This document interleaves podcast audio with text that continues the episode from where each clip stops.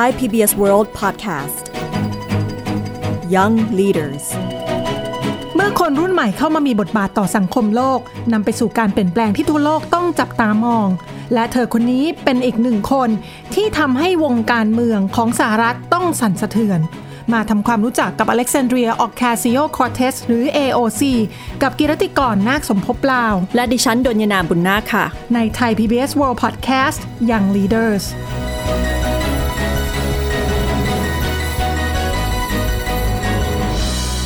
วันนี้นะคะอย่างที่จั่วไปเมื่อกี้แล้วว่าเราจะมาพูดถึงยัง leaders คนนี้ยังจริง ๆ เพราะว่าอเล็กซานเดรียโอคาซิโอคอร์เทซนะคะหรือรู้จักกันในนามสั้นๆ ว่า AOC มันจะมีสักกี่คนในโลกใบนี้เนี่ยที่พูดตัวหนังสือ 3 ตัวแล้วแบบรู้เลยว่าคือใคร นั่นสิค่ะ AOC ตอนแรกคือถ้าพูดชื่อ AOC ทุกคนก็จะนึกไม่ค่อยออกว่าเขาเป็นใครใช่หรือว่าเอ๊ะมันเป็นยี่ห้ออะไรหรือเปล่า แต่พอเราเสิร์ชชื่อ AOC เข้าไปจริง ๆ อ๋อ ก็คือคนนี้นี่เอง Alexandria Ocasio-Cortez ซึ่งเป็นนักการเมืองอายุเพียง 31 ปีเท่านั้นเอง และเป็นผู้หญิงที่มีความสวยและมีความสตรองในตัวเลยทีเดียวค่ะใช่ค่ะ AOC เนี่ยนะคะก็เป็นคนที่พูดจา จะใช้คำว่าผงผางก็ไม่ถึงขนาดนั้นหรอก แต่ว่าเอาเป็นว่านักการเมืองฝ่ายขวาเนี่ยมีความหวาดกลัวกับคำพูดของเธอเพราะเธอค่อนข้างที่จะผ่าซากแล้วก็ไม่กลัวใครนะคะ ก็นับว่าเป็นนักการเมืองรุ่นใหม่ ชื่อของเธอเนี่ยมีเสียงมีชื่อเสียงโด่งดัง ในวงการสื่อเลยกลายเป็น เรียกว่าเป็นยอดฮิตอะเป็นค่ะเป็นของร้อนนะคะ เป็นฮอตฮิตเนี่ยเมื่อช่วงเอ่อเดือนมิถุนาปี 2018 ก็คือว่าเธอเนี่ยชนะ primary primary ก็คือเป็นการเลือกผู้สมัครของพรรคเดียวกันในเขตนั้นๆ อายุ 28 ปีเท่านั้น ลงการเลือกตั้งเป็นครั้งแรก แต่ว่าชนะคนที่เป็นสสเขตนั้นมา 10 สมัยแล้ว ซึ่งสสคนนี้นะคะชื่อว่าคราวลีเนี่ยคราวลีโจคราวลีเนี่ยเป็นคนที่ค่อนข้างที่จะมีบทบาทสำคัญในพรรคเดโมแครตของสหรัฐค่ะ คือต้องบอกว่าคนที่จะลงการเมืองและอายุเพียง 28 เนี่ย คือในวงการการเมืองสหรัฐเนี่ยเขาอาจจะยังมี perception ที่แบบว่า เอ๊ยยังเด็กเกินไปหรือเปล่า แต่ว่าตลอดระยะเวลาที่ผ่านมาคอร์เทสเขาก็พยายามที่จะ prove นะคะว่าเธอสมควรที่จะอยู่ตรงนี้จริง ๆ ซึ่งแต่ละ ครั้งที่ออกมาพูดนะคะ เธอจะเห็นถึงความฉะฉานในการพูดเราก็จะได้เห็นว่าแบบเขามีความคิดความอ่านยังไง และอยากจะเปลี่ยนแปลงประเทศไปยังไงบ้างค่ะ คือว่าถ้าเกิดเคยได้ฟังหรือว่าได้อ่านข่าวเกี่ยวกับ AOC นะคะ ก็จะรู้เลยว่าเธอเนี่ยเป็นขวัญใจของคนที่เป็นขวาสุดโต่งหรือว่าเป็นพวกเสรีนิยมนะคะ AOC เนี่ยเป็นผู้หญิงที่อายุน้อยที่สุดที่ได้รับการเลือกตั้งเข้าสู่สภาคองเกรสของสหรัฐ ตอนที่ชนะ primary เนี่ยอายุ 28 แต่ตอนที่ชนะเลือกตั้งได้เข้าไปทำงานจริงๆเนี่ยอายุ 29 นะคะ ซึ่งช่วงนั้นเนี่ยเธอก็ทำงานรับจ็อบบาร์เทนเดอร์ค่ะคือคือเอาจริง ๆ แล้วไม่ใช่ว่าเธอไม่มีความรู้เธอเรียนจบปริญญาตรีมา ได้ไปฝึกงานตามองค์กรต่างๆ ที่มีความสำคัญเป็นจริงเป็นจังแต่ว่า เธอบอกว่าเนี่ยคือปัญหาของ millennial คือเรารู้จักคำว่า gig economy ใช่ไหมค่ะ gig economy ที่แบบว่า ทำงานเป็น gig อะทำงานแบบนู่นนี่เหมือนแบบรับจ็อบไปใช่แล้วเราก็จะบอกว่าข้อดีของมันคือเราเป็นเจ้านายของตัวเอง แต่ AOC บอกว่าเนี่ยมันเป็นปัญหาของ millennial หมายความว่าไม่มีใครมีงาน full time ไม่มีใครเป็นพนักงานประจำที่ไหนสักคนหนึ่งทำให้ปัญหาที่ตามมาคือที่สหรัฐเนี่ยเขามีปัญหาเรื่องเขาไม่เหมือนเราที่มีประกันสังคมนะคะค่ะเขามีปัญหาเรื่องประกันสุขภาพที่ต้องควักกระเป๋าตัวเอง และบริการสุขภาพเขาราคาแพงมากเนี่ย AOC ก็เลยบอกว่านี่เป็นสาเหตุหนึ่งที่ทำให้คน millennial เนี่ยอยากจะแยกโครงสร้างการทำประกันสุขภาพออกจากเอ่อสถานะของการเป็นลูกจ้างอ๋อมันนั่นคือปัญหาที่เขามองเห็นเนาะหจรินึ่งงหนึ่งในปัญหาใช่อ๋อหนึ่งในปัญหา เธอมองเห็นทุกอย่างเป็นปัญหาไปหมด แต่นี่คือข้อดี นี่คือข้อดีที่ทำให้ถูกใจหลายคน แล้วมันก็ทำให้เธอลุกขึ้นมาสร้างการเปลี่ยนแปลงในสังคมด้วยนะคะ ซึ่งใช่เธอก็จบด้าน Economics and International Relations จากมหาวิทยาลัยบอสตันนะคะ ซึ่ง Boston University คือเป็นมหาวิทยาลัยอันดับต้นๆ ของอเมริกาเลยทีเดียวนะคะ คือด้านเศรษฐศาสตร์และความสัมพันธ์ระหว่างประเทศ คือเรียกว่าโปรไฟล์นี่ไม่ธรรมดาเลยใช่จบมาสูง แต่ก็ไปหาประสบการณ์การเป็นเป็นเด็กเสิร์ฟบ้างเป็นบาร์เทนเดอร์บ้าง แต่ก่อนหน้านี้เธอก็เป็นนักเคลื่อนไหวทางสังคมด้วยนะ ก่อนที่ค่ะจะมาลงสมัคร ช่วง primary แล้วได้รับเลือกเข้าสู่สภาคองเกรส พูดถึงเรื่องเรียนมหาวิทยาลัยนะคะ อันนี้เป็นอีกหนึ่งปัญหาที่ในสหรัฐเนี่ยเขาก็มีการพูดถึงเยอะคือเรื่อง student loan หรือว่าเงินกู้ที่มาใช้เรียนค่ะเพราะว่าคนอเมริกันส่วนใหญ่เนี่ยเรียนจบปุ๊บหนี่ท่วมตัวเลย โดยเฉพาะถ้าเรียนหมอเรียนวิศวะที่ค่าเรียนแพงๆเนี่ยถ้าที่บ้านไม่มีตังค์จริงเนี่ยก็จะหนี้ท่วมค่ะคือส่วนใหญ่ไม่ได้แกรนต์แกรนต์หมายความว่าได้ทุนรัฐบาล ส่วนใหญ่ก็คือต้องกู้ยืมเงินรัฐบาลมา หรือกู้ยืมเงินเอกชน ซึ่งดอกเบี้ยบางคนเนี่ยมันสูงมาก บางคนเนี่ยพอเข้าโปรแกรมปุ๊บได้งานทำที่แรกก็โดนหักรายเดือนไปเรื่อยๆ อะไรอย่างเงี้ยนะคะ ซึ่ง AOC เขาบอกว่าเนี่ยแหละ เป็นปัญหาอย่างตัวเธอเองเนี่ย มันทำให้หลายๆคนรู้สึกว่า relate หรือรู้สึกว่าแบบมีปัญหาเดียวกันถึงได้ชื่นชอบเธอไงตัวเธอเองเนี่ยมีหนี้จาก student loan จากเรียนจบมหาวิทยาลัยเนี่ย25,000ดอลลาร์นะคะ25,000ดอลลาร์เท่าไหร่แสน แสนสองแสนสามเนาะประมาณนั้นให้แล้วก็คำนวณเลยเนี่ย dollars to ไทยบาทเนี่ยนะคะ ถ้าคิดเป็นเงินไทยคร่าวๆเนี่ย25,000 ดอลลาร์สหรัฐก็ประมาณ 7,500อุ้ยเยอะเรียกมาว่ากเยอะมากนะคะ คือเป็นหนี้ student loan เนี่ย7,500นี่คือ โอ้โหสำหรับคนบางคนมันทั้งชีวิตเลยนะ ใช่ แล้วสำหรับเธอเนี่ย เธอต้องจ่ายหนี้เนี่ย ขั้นต่ำก็คืออย่างน้อยเดือนละ 300 เหรียญก็คือเดือนละประมาณ 10,000 บาท ก็ลองคำนวณดูนะคะว่า7 0 0 0 0หาร10,000เนี่ยเอาแบบแบนๆ ไม่มีดอกเบี้ยเลยนะ โดนเข้าไปกี่เดือนนะคะ กี่ปี แล้วเธอก็บอกว่าเนี่ยทำให้คนรุ่นเธอทั้งรุ่นเนี่ยบางคนไม่เคยคิดจะซื้อบ้านเลย หรือว่าก็จะรอซื้อบ้านเนี่ยคงจะรอไปอายุนานกว่านี้เยอะมันเป็นปัญหาของคนรุ่นเธอ เธอเรียกว่าเป็นวิกฤต student loan วิกฤตกู้เงินเพื่อมาเรียนนะคะแล้วอย่างพูดถึง student loan ในอเมริกาเนี่ยมันต่างจากของไทยยังไงคะเพราะว่าอย่างเมืองไทยก็จะมีทุนกยศอะไรพวกนี้ใช่ไหมก็ยสองเราเป็นดอกเบี้ยต่ำมากนะคะค่ะใช่แต่ว่าของที่สหรัฐเนี่ยมันจะมี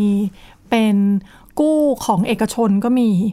กู้ของรัฐบาลเนี่ยไม่แน่ใจว่ามีคนเข้าถึงได้เยอะแค่ไหนค่ะแต่ว่าส่วนใหญ่เนี่ยมันจะเป็นกู้เอกชน ซึ่งเขาก็จะมีขบวนการการตามหนี้อะไรอย่างเงี้ย แต่ student loan crisis ที่ AOC มองเนี่ยคือเป็นปัญหาใหญ่สำหรับรุ่น millennials จริงๆนะคะเพราะว่าอย่างที่คุณกิริติกรบอกเมื่อสักครู่นี้คือหนี่ท่วมตัวขนาดนี้เนี่ยใช่คือเมื่อไหร่ทำงจะลืมต่อตาอ้าปาก นั่นสิ เพราะว่าคิดดูว่าเจ็ดแสนห้า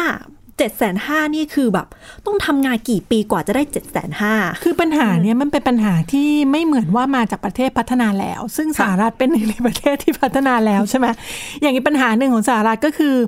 การเรียนที่มาตรฐานโรงเรียนในแต่ละเขตที่มันไม่เท่ากันอ๋อแน่นอนว่าโรงเรียนเอ่อโรงเรียนของรัฐบาลเนี่ยน่าจะไม่เสียตังค์เลยมั้งหรือไม่ก็เสียถูกมากๆนะคะแต่ว่าคุณภาพของ แต่ละพื้นที่เนี่ยมันก็ไม่เหมือนกัน ตอนที่ AOC เนี่ยอายุได้ประมาณ 5 ขวบ ครอบครัวของเธอเนี่ยก็ย้ายไปย้ายบ้านเลย เพื่อที่จะให้เด็กๆเนี่ยได้เรียนในโรงเรียนที่มีคุณภาพที่ดีขึ้นค่ะมีมาตรฐานที่ดีขึ้น แต่เธอก็ยังขับรถประมาณ 40นาทีกับครอบครัวเนี่ยกลับมาเยี่ยมญาติๆที่อยู่เดิม มันทำให้เธอเรียนรู้อันนี้คือ Time Magazine เขียนรายงานนะคะค่ะมันทำให้เรียนรู้ว่าซิปโค้ดก็คือรหัสที่อยู่เนี่ย มันบ่งบอกถึงคุณภาพชีวิตที่จะมีในอนาคตซิปโค้ดก็คือซิปโค้ดก็คือไอรหัสรหัสไปรษณีย์ไงอ๋อคือรหัสไปรษณีย์มันก็จะบอกว่าเราอยู่พื้นที่ไหนใช่ไหมใช่ที่อเมริกาเขาชอบแซวกันว่าอยู่อยู่ซิปโค้ดอะไร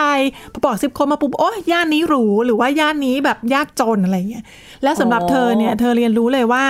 ไอ้แค่ซิปโค้ดต่างกันเนี่ยมันทำให้คุณภาพชีวิตมันทำให้ ความเป็นไปได้ในอนาคตมันต่างกัน เพราะว่าอย่างน้อยที่สุดก็คือมาตรฐานโรงเรียน ก็คือเหมือนกับว่าเราอยู่รหัสไปรษณีย์นี้ซิปโค้ดนี้ก็แปลว่า เอ๊ะแสดงว่าเราอยู่หรูแน่ๆเลย หรือถ้าเราอยู่ซิปโค้ดนี้อาจจะเหมือนว่า เอ๊ะแรนแคนหรือเปล่าหรืออฐานะทางบ้านค่อนข้างจะแบบอะพอมีพอกินพอใช้อะไรเงี้ยบางคนที่อเมริกาก็จะดูซิปโค้ดกัน ใช่ซิปโค้ดดีหน่อยเนี่ยก็จะบ้านอาจจะแพง อะอาจจะแพงกว่าโดยเฉลี่ยนะแล้วส่วนใหญ่ในโรงเรียนแถวนั้นก็จะดีกว่าด้วย อันนี้ก็ไม่ไม่แน่ใจเรื่องกลไกงบประมาณเขาเนาะแต่ว่ามันก็เป็นอีกหนึ่งปัญหานั่นแหละ ก็เรื่องความเหลื่อมล้ำของโรงเรียน ซึ่งก็เหมือนประเทศไทยอะเราพูดถึงเรื่องนี้น้อยไป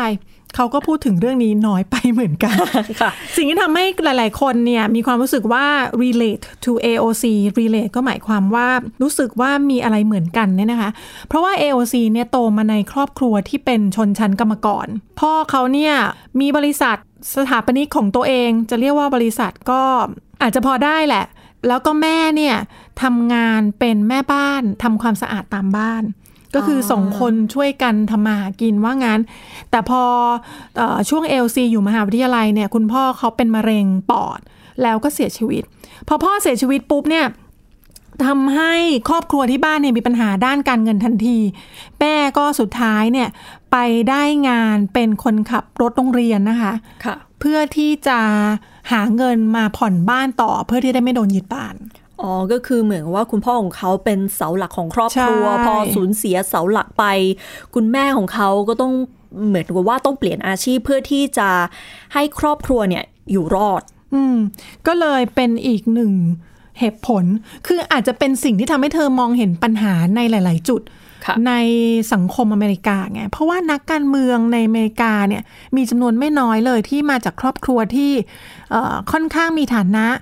ได้เรียนในโรงเรียนดีๆ หรือเป็นครอบครัวที่เล่นการเมืองอยู่แล้ว เพราะฉะนั้นก็อาจจะมีโอกาสสัมผัส คือบางคนก็มองเห็นปัญหา แต่บางคนถ้าไม่ได้โตมาในสภาพแวดล้อมนี้จริงๆเนี่ยก็อาจจะไม่เข้าใจจนลึกซึ้งก็ได้ แต่สำหรับ AOC แล้วเนี่ยเชื่อว่าเธอน่าจะมองเห็นทุกมิติจากมุมมองของชนชั้นกรรมกรชั้นชนชั้นใช้แรงงาน คือ ด้วยความที่ AOC อยู่ในครอบครัวชนชั้นกรรมกรเนี่ยแหละคือทำให้เขาเห็นปัญหา แต่ถ้าเราฟังเรื่องราวของ AOC ตั้งแต่ต้นจนถึงตอนนี้ เราอาจจะบอกได้นะคะว่า AOC มีความพยายามอย่างมาก เพราะว่าแม้ว่า เธอจะมาจากครอบครัวแบบนี้ แต่เธอก็ขวนขวายจนเธอจบการศึกษาจาก Boston University ได้นะคะ และในที่สุดเธอก็อยู่ในวงการการเมืองนี้ด้วยอะ AOC นี่นะคะ ตั้งแต่เข้ามาอยู่ในสปอตไลท์ เมื่อทุกครั้งที่เธอจะไปพูดที่ไหนที่ Capitol Hill ที่รัฐสภาหรือที่ไหนก็ตามเนี่ย ก็มักจะเป็นข่าวเสมอ เดี๋ยวมาลองฟังไฮไลท์ของโค้ดหรือคำพูดของเธอบ้างดีกว่า ว่ามีอะไรที่น่าสนใจลองอันนี้ก่อนเลย In order to have a humane immigration system, we do not require a militarization or cruelty to children. Asking that children not be caged and asking that human beings' rights, human rights be respected does not mean quote unquote open borders. It means that we be a humane nation that respects our mission as one that guarantees liberty, prosperity, and the pursuit of happiness for all people who live on American soil. Thank you very much. อันนี้อยู่ในช่วงปีแรกที่เธอเป็นสมาชิกสภานะคะค่ะตอนนั้นเนี่ยสหรัฐก็พอโดนัลด์ทรัมป์มาเป็นประธานาธิบดีปุ๊บเนี่ยก็พยายามจะมีความเข้มงวดที่ชายแดนมากขึ้น แต่นี่สิ่งหนึ่งที่ทำให้ให้กลายเป็นข่าวเป็นทั่วโลกเนี่ยก็คือมีการแยกเด็กกับพ่อแม่แล้วก็มีภาพหลุดลอดออกไปถึงสื่อเหมือนกับว่าเด็กเนี่ยอยู่ในสภาพที่เหมือนห้องขัง ช่วงนั้นนี่ถ้าจำไม่ผิดเนี่ยนายทรัมป์เนี่ยเขามีโครงการสร้างกำแพงกั้นชายแดนระหว่างสหรัฐกับเม็กซิโก และผลที่ตามมาในหลาย ๆ เรื่องหนึ่งในนั้นก็คือครอบครัวต้องแยกจากกันใช่คืออย่าง เพราะว่าอย่างบางครอบครัวเนี่ยเขาอพยพแบบผิดกฎหมายมาตั้งแต่แรก แต่พอนายทรัมป์เข้ามาเป็นประธานาธิบดีเขาก็ได้เปลี่ยนกฎหมายหลายอย่างโดยเฉพาะในเรื่องของ immigrants หรือคนที่แบบ อพยพข้ามแดนมามาอย่างสหรัฐเนี่ย คือพอเขาเปลี่ยนกฎหมายปุ๊บเนี่ย มันก็ส่งผลให้บางครอบครัวสมาชิกบางคนเนี่ย ต้องถูกดีพอร์ตหรือถูกส่งกลับไปยังประเทศใช่ค่ะบ้านเกิด ซึ่งนั่นก็เป็นสิ่งที่ทำให้เป็นที่วิพากษ์วิจารณ์อย่างมาก เพราะว่าคือคุณไปแยกครอบครัวเขาเนี่ย either คือพ่อแม่ต้องกลับประเทศหรือว่าตัวลูกต้องกลับประเทศอะแล้วเราต้องมาเห็นภาพที่กอดคอร้องไห้ จากกันเหมือนกับว่าจะไม่ได้เจอกันอีกอย่างเงี้ยมันเป็นภาพที่มันเป็นภาพที่เศร้าแล้วก็สะเทือนใจมาก แต่มันก็ทำให้คนออกมาวิจารณ์ว่า นโยบายเนี้ยมันไม่ใช่ มันไม่โอเค คือ AOC เนี่ยพูดถึงภาพที่หลุดออกไปที่มีภาพเด็กอยู่ในห้องขังอะนะคะค่ะซึ่งหลายๆคนเนี่ยสะเทือนใจแล้วก็มีความรู้สึกว่ามันมันไม่ยูเมนคือมันไม่มีมนุษยธรรมซะเลยค่ะเธอก็เลยบอกว่าไอการที่จะมีมนุษยธรรม ปฏิบัติตัวกับคนอื่นดีๆเนี่ยไม่ได้หมายความว่าอยู่ต้องเปิดชายแดน Open Border ไม่ได้หมายความว่าอย่างนั้น แต่แค่ว่าต้องเออมีมนุษยธรรมและปฏิบัติต่อคนอื่น ให้ดีแค่นั้นเอง พูดง่าย ๆ คือศักดิ์ศรีทุกคนเท่ากันหมด ทุกคนใช่เป็นมนุษย์เหมือนกัน ทุกคนก็ควรที่จะแบบได้รับเกียรติได้รับสิทธิต่างๆ เท่าๆกัน ก็ AOC ก็ถือว่าเป็นดาวที่พุ่งแรงนะคะของพรรคเดโมแครตเลย ตอนที่ Time Magazine เดือนมีนาปีที่แล้วเนี่ย Time Magazine ยกให้เธอเป็นหนึ่งใน 100 คนที่มีอิทธิพล ของสหรัฐนะคะ แล้ว Time Magazine ขึ้นต้นมาได้ติดตลกนิด ๆ บอกว่า Alexandria Ocasio-Cortez เนี่ยเป็น Wonder Woman of the left Wicked Witch of the right ก็อันนี้ควรจะแปลว่าไงดีคะเนี่ย เป็น Wonder Woman ไงก็เป็นแบบซูเปอร์ฮีโร่ของฝั่งซ้ายจัดใช่ไหมเสรีนิยมอ๋อแต่ว่าเป็นแม่มดที่ชั่วร้ายสำหรับพวกอนุรักษ์นิยม อ่าก็คือเหมือนกับว่าเป็นซูเปอร์ฮีโร่สำหรับคนที่เป็นเสรีนิยม ก็คือเสรีนิยมก็หมายถึงพวกพรรคเดโมแครตซ้ายจัดซ้ายเลยจัดสนใจเลยเรื่องสิ่งแวดล้อม สิทธิมนุษยชนเรื่องความเท่าเทียมทุกสิ่งทุกอย่าง issue ที่เป็นเสรีนิยมจะพูดถึงอะนะคะแต่กลายเป็นนางมารร้ายสำหรับอนุรักษ์นิยมก็คือใช่เป็นพวก Republican ถ้าจะให้เห็นภาพชัดๆแตกต่างระหว่างเสรีนิยมกับอนุรักษ์นิยม ก็อย่างเช่น ประเด็นเรื่องการทำแท้งเนี่ยถ้าเป็นเสรีนิยมเขาจะบอกว่าทุกคนมีสิทธิ์ในร่างกายของเขา เพราะฉะนั้นเขาไม่ได้สนับสนุนการทำแท้ง แต่ผู้หญิงควรจะมีสิทธิ์เลือก ว่าจะทำแท้งได้หรือไม่ เพราะฉะนั้นหนึ่งในอิชชูนี้ก็คือว่าอยากจะให้มีการทำแท้งที่ถูกกฎหมายค่ะ ซึ่งก็เป็นสิ่งที่ทำให้ฝั่งอนุรักษ์นิยมเนี่ย เห็นตรงข้ามเลย บอกว่าทุกชีวิตเนี่ยมันเป็นชีวิตแล้ว พอมีหัวใจเต้นปุ๊บหรือบางคนบอกว่าตั้งแต่ปฏิสนธิอะก็ถือว่าเป็นชีวิตแล้วเพราะฉะนั้นห้ามทำแท้งเด็ดขาดมันก็มีชู้บอกว่าอ้าวแล้วถ้าเกิดว่าคนที่โดนข่มขืนมา หรือว่าคนที่มีปัญหาสุขภาพ จะต้องโดนบังคับให้อุ้มท้องจนถึงคลอดเลยหรือ อันนี้คือเป็นหนึ่งเรื่องที่เป็นประเด็นที่ค่อนข้างเรียกว่าเป็นประเด็นที่ละเอียดอ่อนไหมคะละเอียดอ่อน แล้วก็เป็นประเด็นที่คนในสหรัฐเนี่ย เป็นหนึ่งในประเด็นที่ทำให้คนในสหรัฐเนี่ยตัดสินใจเลือกเลยว่าจะลงคะแนนให้เดโมแครตหรือว่าริพับลิกัน อ่า ก็น่าสนใจอยู่นะคะ แต่ก็มีจริง ๆ เจอ quote หนึ่งของ AOC น่าสนใจอยู่เหมือนกัน คือเขาเคยพูดว่า I never saw myself going into politics but now that I sit here in this room with you all I just feel like we can only accomplish great things together เธอไม่เคยคิดเลยที่จะลงเล่นการเมือง แต่ในเมื่อเธอได้รับโอกาสที่จะเข้ามาอยู่ในนี้ มันมีสิ่งหนึ่งที่เขารู้สึกก็คือ เราต้องบรรลุเป้าหมาย อะไรด้วยกัน คือเหมือนประสบความสำเร็จด้วยกันบรรลุเป้าหมาย พร้อมๆกันอะไรประมาณนี้ AOC เนี่ยก็เรียกตัวเองว่าเป็น Democratic Socialist นะคะ คือเป็นสังคมนิยมประชาธิปไตย ถ้าสงสัยว่าเป็นแบบไหนแล้วถ้าคุณผู้ฟังเนี่ยรู้จัก Bernie Sanders ก็คือค่ะเป็นแบบนั้นแหละ เป็น progressive เป็นแบบหัวก้าวหน้า เป็นแบบประชาธิปไตยแต่เป็นรัฐสวัสดิการ ก็คือเป็นอารมณ์แบบของ Bernie Sanders เธอเนี่ยเป็นคนที่สนับสนุน Bernie Sanders ตัวยงแล้วนะคะแล้วตอนที่เธอเนี่ยเอ่อได้ชัยชนะในนิวยอร์กได้เป็นสมาชิกสภาเนี่ยเบอร์นี s แซนเดอร์ก็ชมเปาะเลยนะคะบอกว่าตอนนี้เนี่ยมันก็คือเหมือนกับเป็นสิ่งที่ทำให้เห็นแล้วว่าหัวก้าวหน้าแบบเดโมแครตเนี่ยมันมีความสำคัญนะคะค่ะแล้วตอนที่เธอได้เนี่ยเธอก็พูดบอกว่า if we are going to turn this ship around for the country เหมือนที่คุณดลยาพูดเมื่อกี้เนาะ it's not good enough to throw a rock at our neighbor's yard we got to clean up our own house คือตอนแรกเนี่ยเธอพูดเฉพาะปัญหาในเขตพื้นที่เธอเอง แต่พอได้รับลูกปุ๊บเนี่ยเธอพูดถึงปัญหาของทั้งประเทศ เพราะเขาบอกว่าเธอบอกว่าถ้าอยากจะหันหัวเรือกลับเนี่ยจะมาพูดเรื่องโยนก้อนหินไปในสวนของเพื่อนบ้านเนี่ยไม่ได้ เราอะต้องแบบว่าทำความสะอาดบ้านเราเองด้วย จริง ๆ แล้ว AOC เขาก็เคยทำงานเป็น volunteer organizer ให้กับ Bernie Sanders ด้วยนะคะ ในช่วงปี 2016 ที่ตอนนั้นเป็นการเลือกตั้งประธานาธิบดีสหรัฐระหว่างนายทรัมป์กับ Hillary Clinton ค่ะ นอกจากนี้เนี่ยสมัยที่เรียนอยู่ที่มหาวิทยาลัยบอสตันนะคะ เธอก็มี ทำงานกับอ่าวุฒิสมาชิกเท็ดเคนเนดีด้วยนะคะค่ะตอนนั้นเนี่ยเรียนเศรษฐศาสตร์ แล้วก็เมื่อกี้ที่คุณดลยาบอกว่ารัฐศาสตร์ใช่ไหมรัฐศาสตร์ระหว่างประเทศ Economics ก็เอ่อเศรษฐศาสตร์แล้วก็รัฐศาสตร์ความสัมพันธ์ระหว่างประเทศค่ะ แล้วก็เคยไปทำงานให้กับนักธุรกิจในแอฟริกานะคะ เกี่ยวกับเรื่องแล้วก็ไปทำเกี่ยวกับเรื่องเออการศึกษาด้วย ก็คือค่ะทำมาหลายอย่างเลยแหละ แต่ก็จะเห็นภาพว่าเป็นประเด็นที่เป็นซ้ายจัด เสรีนิยมอะค่ะ ซึ่งเธอเองนะคะคือเขามีความตั้งใจมากที่จะเข้ามาเปลี่ยนแปลงในเรื่องของสังคม เรื่องของเชื้อชาติ เรื่องของเศรษฐกิจ แล้วก็เรื่องของสิ่งแวดล้อม คืออยากให้ทุกๆมุมเนี่ยมันมีความเท่าเทียมกันมากขึ้นนะคะ นี่คือเหมือนเป็นปณิธานของ AOC ก็ว่าได้นะคะ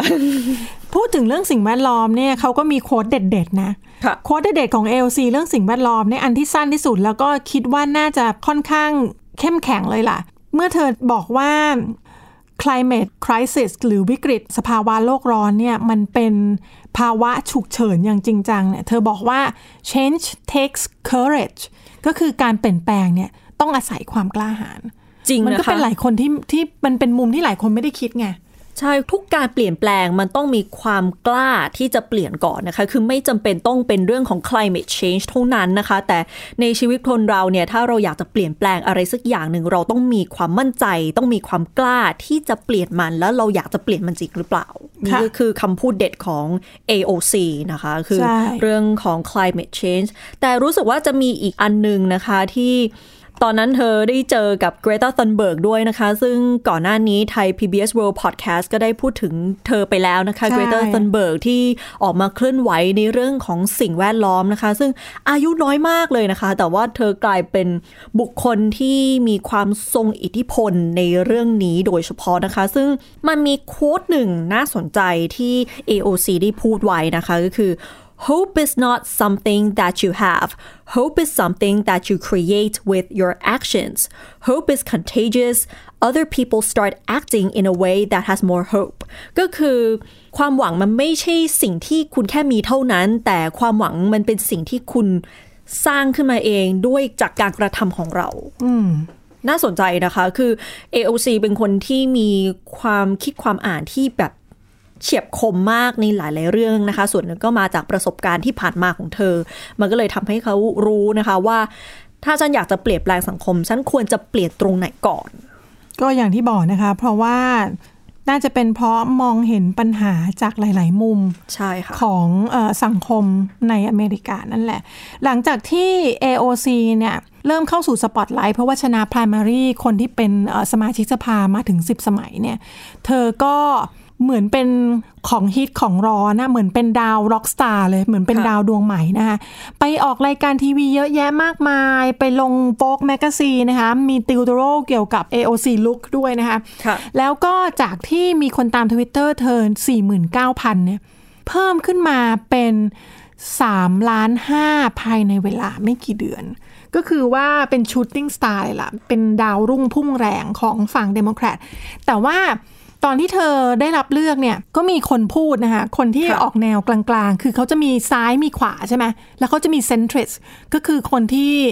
เอ่ออยู่ตรงกลาง อยู่ตรงกลางระหว่างซ้ายกับขวาและเซนทริสก็ตรงๆนะคะก็เขาบอกคือไม่เอียงไปข้างใดข้างหนึ่ง ใช่ หรืออาจส่วนใหญ่เซนใช่ส่วนใหญ่ แต่ว่าอันเนี้ยเป็นคำพูดโดยคนที่โจลิเบอร์แมนก็คือจะเอียงขวานิดๆเขาบอกว่าการที่ AOC ได้รับเลือกตั้งเนี่ย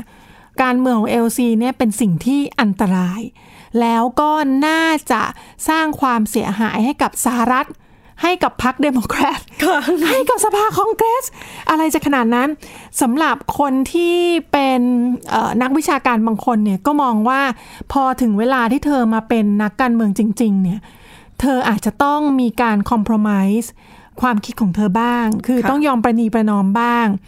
อย่างเรื่องการเรียนมหาวิทยาลัยโดยไม่เป็นหนี้ หรือว่าการเอ่อมีประกันสุขภาพให้ทุกคนมันเป็นเรื่องที่น่าสนใจ แต่ว่ามันเป็นเรื่องที่แพงเกินไป ที่จะจ่ายค่ะ AOC นะคะเขาก็เป็นสมาชิกกลุ่มหนึ่งคือ The Squad นะคะ คือเหมือนเรียกกันเล่นๆระระหว่างอ่านักการเมืองหญิง 4 คนนะคะ ก็คือค่ะมี AOC มีอิลานโอมา มีอายานาเพรสลีย์แล้วก็ร s ชิดาสไลฟ์นะคะ คือเป็น 4 คนที่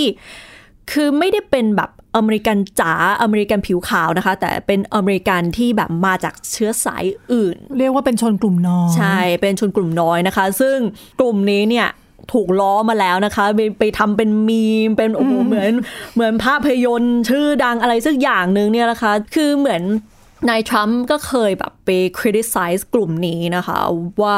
เป็นนู่นเป็นนี่คือหลายอย่าง แล้วมาทำเป็นมีม จน พรรค Republican ต้องออกมาขอโทษนะคะ ที่ไปล้อเขา คือว่า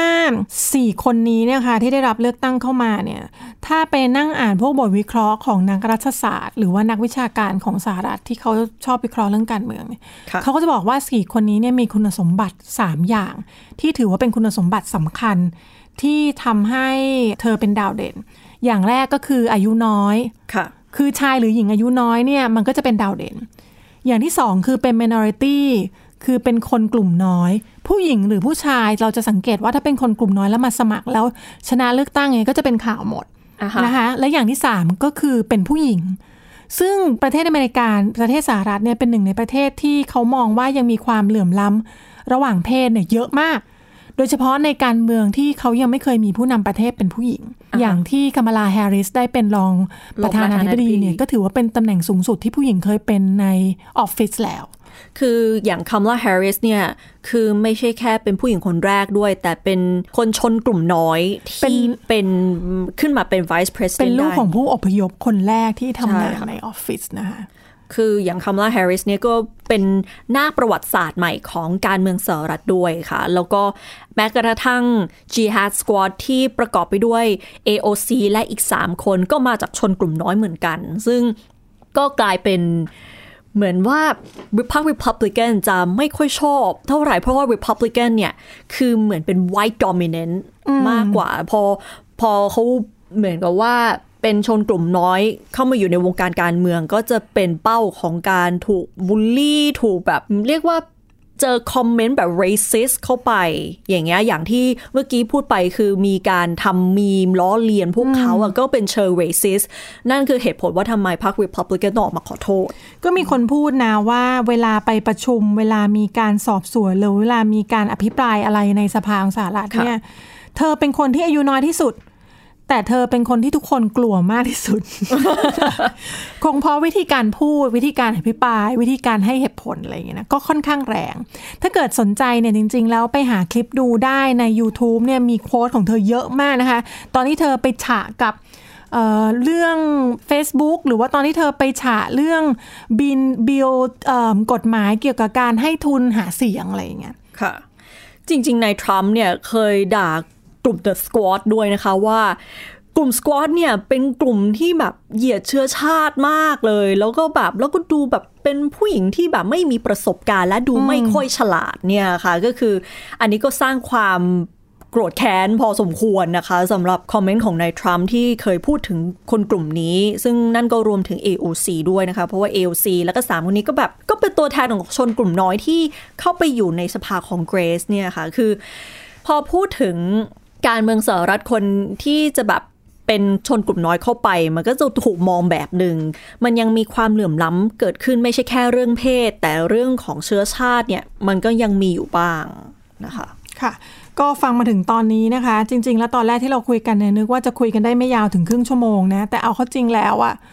เธอเป็นคนที่มีเรื่องราวมีรายละเอียดเยอะมากไงใช่ค่ะ ก็เลยอยากจะขอจบไปด้วยโค้ดนี้นะคะ Capitalism has not always existed in the world and will not always exist in the world คือในสหรัฐนี่มีปัญหาเรื่องมีคนต่อต้านระบบทุนนิยม จริง ๆ ทั้งทั่วโลกเนี่ยมันมีคนทั้งที่ชอบและคนทั้งที่ต่อต้านค่ะคำพูดของ AOC ก็คือว่าระบบทุนนิยมเนี่ยมันไม่ได้มีมาตั้งนานแล้ว มันไม่ได้มีตั้งมันไม่ได้แบบ always exist ไม่ได้มีมาตลอดในโลกใบนี้ แล้วมันก็จะไม่ได้คงอยู่ตลอดไป อ่าน่าสนใจเลยทีเดียวนะคะ ถ้าฟังจนถึงตอนนี้ AOC น่าจะเป็นคนที่แบบอยู่ในใจของใครหลาย ๆ คนแล้วล่ะ น่าจะเป็นไอดอลด้วยนะคะสำหรับนักการเมืองหญิงที่สร้างการเปลี่ยนแปลงในสังคมค่ะ ค่ะอ่าถ้าสนใจอยากอ่านเรื่องราวของเธอในอดีตนะคะ ก็ลองค้นหา Time 100 นะคะ Time Magazine ที่เป็นบุคคลของปีในปี 2019 เนี่ยรับรองว่าก็จะมีเรื่องออลงลึกประวัติส่วนตัวของ AOC มาให้อ่านกัน ที่บอกว่า AOC เป็น Wonder Woman สำหรับฝั่งซ้ายแล้วก็ฝั่งเป็นซ้ายค่ะแม่มดสำหรับฝั่งขวานั่นเองค่ะเอาละค่ะ วันนี้นะคะ เราสองคนคุณดนยนาและดิฉันต้องลาไปก่อนนะคะ ติดตามเรื่องราวจาก Thai PBS World Podcast ได้ที่ www.thaipbspodcast.com หรือแอปพลิเคชัน Thai PBS Podcast นะคะ รวมถึงพอดแคสต์ช่องทางต่างๆ ที่คุณกำลังฟังอยู่ค่ะ ดิฉันกิรติกรนาคสมภพเปล่าค่ะ และดิฉันดนยนาบุญนาคลาคุณผู้ฟังไปก่อนนะคะ สวัสสวัสดีดีค่ะค่ะ Thai PBS podcast View the world via the voice